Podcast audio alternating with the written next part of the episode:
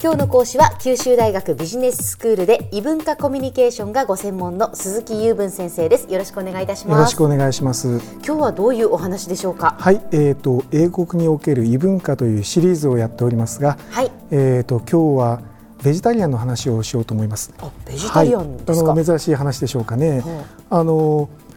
イギリスに限らず、まあ、欧米諸国を中心にして、ええ私はベジタリアンという方が増えていらっしゃいますね。そうですねでそれに対して日本ではあまりそういう声は聞かない感じがします。うんいらっしゃるとは思うんですけど、えええそのあたりの比較も含めて少しお話ししようと思ってます。えはいでまずあの向こうに行きましてイギリスに行きまして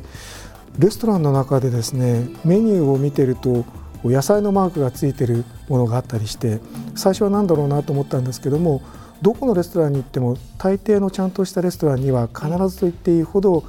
これはベジタリアン向けのメニューであるという印をつけているものが多いんですね。で後で聞いてみると、まあ、あの非常にカジュアルなところは別だけれどもまあちゃんとしたレストランだと自負しているところは必ずそういう配慮をしているということなんだそうです。でまあメニューを見てみるとあ確かに材料が植物だけのメニューだなということがわかるんですね。でそれから興味を持ちましてあの周りで私はベジタリアンだよとおっしゃる方になんでそうしてるのかとか実際食べ物はどんなふうにしてるのかというようなことを、まあ、尋ねたりすることが多かったんですよ。はいでそこでいろんなことをこう知ることになったんですけども、ええもうすっかりイギリスでは少なくとも欧米の他の国でもそうだと思いますがもうすっかり市民権を得てるものでうん例えば食べ物に関するあのこれはいいとかいけないとかっていうのが世界中にありますよね。そええ。の宗教上これは食べられないとかって、まあそれと同じ感覚であの理屈を言ってもあの仕方がないのでちゃんとお互いにあのそれを尊重し合ってえ仲良くやっていくのがいいなと私は思っているんですね。なるほどなるで定義ということになると実は様々でしてはいあの人によってどこまでいい悪いというのが違っているっていうのが面白いところなんですね。そうなんですか、それぞれで決めてるんですね。それぞれで決めてらっしゃるんですよ。だかええら人によってあのいいというところが違うんですね。で一番厳しい方はとにかくその動物性のものはダメだと。でそれは多分あの殺すということをしたくないからだという思いから来てることが多いと思うんですが、ええええ。ー、と動物質のものは全部ダメであるえうんそうなってくると肉はもちろんダメですし魚もダメですし、はい。え植物性のものだけっていうことになるんですね。ええ。だけど欧米ではもうすでにその植物だけでも栄養が足りるように美味しさ的にも分量的にもおバラエティ的にも満足できるようにいろいろ工夫してメニューがレストランで揃えられていることが多いのであるいはあの、えーっとスーパーマーケットに行ってもそのベジタリアン用のいろんなそのレシピが置いてあるとか素材なんかも工夫がしてあったりするんですね。そうなってくるとベジタリアンだということになっても、うんあまり苦労しなくてやっていけるうんんですよ。で人によって様々だとさっき申し上げましたけれども、えー、と魚まではいいなどという人もいるんですね。えーこれは一番緩い方のタイプええです。その中間にいろいろありまして、えー例えば卵の無精卵まではいいとかね。えーそれからあの調味料にかかっている分にはいいというような人もいるんです。完全なメインの素材でなければいいよという人もいるんですね、ええええでそこからちょっと日本に話を振ってくるんですが、はい。翻って日本にベジタリアンの方がやってくると結構大変なんですね。うん。あの私もお世話をしたことがあるんですがベジタリアンの方のあの衣食住をですね、はいはい。でその時にスーパーマーケットに行って、まあ、そ 本当に素材しかなくて、ええさあこれをどう料理して食べようかというのが結構大変だったようなんですけども、はい。あの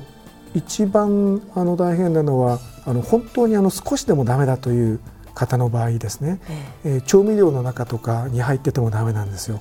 で、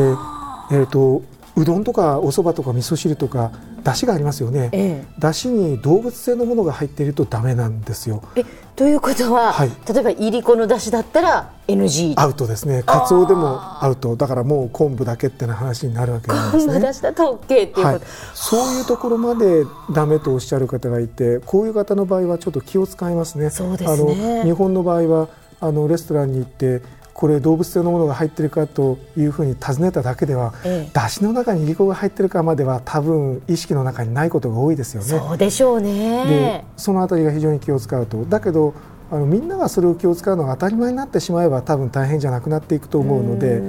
多分日本もそういう配慮がこれからいくんだろうなと思ってます。例えばほら個人情報のこととかも最初はみんな面倒くさいと思ってたけども、ええ、あれはどの会社もそれをちゃんと扱うことが当たり前になってきている、はい、それと同じことだと思うんですね。それを言うと実は僕なんかですね高所恐怖症なもんで、え、あの高所恐怖症の人がここ行くと危ないよマークとかですね。なんかそういうのが世の中にできないかなと思ってるんですけど、え ー、なんか定年退職はそういう運動でも起こそうかと思ってるんですが まあそれはあの冗談なんですけども。えーとそうやって日本に来られた方があの一番最初にこれはいいやと見つけたのがファミリーレストランのサラダバーなんですね。サラダバーを一つ頼んでおくと、ええ、そこであの豆が各種置いてあったりするんですよ。ちゃんとしたところだと、ねえ、あれをもう大量に取ってきてですねもう豆をとにかくたくさん食べてタンパク質を取るんですよ。毎日豆だけで大変でしょうって言ったらいやそれはあのファミレスに来る時だけだから あの他の時はちゃんといろいろやってるから心配するなとはおっしゃるんですけども私もなるほどなと思いましたですね。まあ、サラダバたただ、はい、まあ、じゃドレッシングっていうことになると今度はドレッシングはちょっと気をつけないといけないそうですね、ね、ドレッシングの油が、えー、植物性の油ならいいんですけど、はい、動物性の油が入ってると嫌だとか話になりますので かなり難しいですよね。そのあたりは難しい、うん、もう塩と。そうですね。何かで食べないといけないという、まあ、まあ、オリーブオイルととかっていうことになりますかね。だから日本はこれからそういうのが発展するわけですけど、まあ、向こうではとにかくそういうのがいろいろと発展してます。私の夏に行くケンブリッジ大学では晩餐会でその場で私はベジタリアンと言ってももうすでにベジタリアンのメニューが横にいくつか用意してあってすっと取り替えられるというぐらいの配慮までしているくらいなんですね。そうなんですね、はい、面白いです。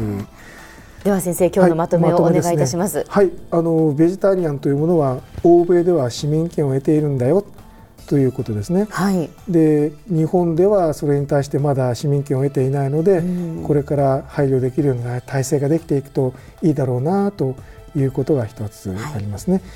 はい、でどうぞ皆さんあの海外に行かれてあのそういうベジタリアンのメニューとか食べてみられると、えー、あのどんなものかなというのが分かると思いますので、ぜひお勧めしておきます。はい実際先生はその召し上がったことはあるんですか？まだです。すみません。頭をかいております。どうも、はい、今日の講師は九州大学ビジネススクールで異文化コミュニケーションがご専門の鈴木雄文先生でした。どうもありがとうございました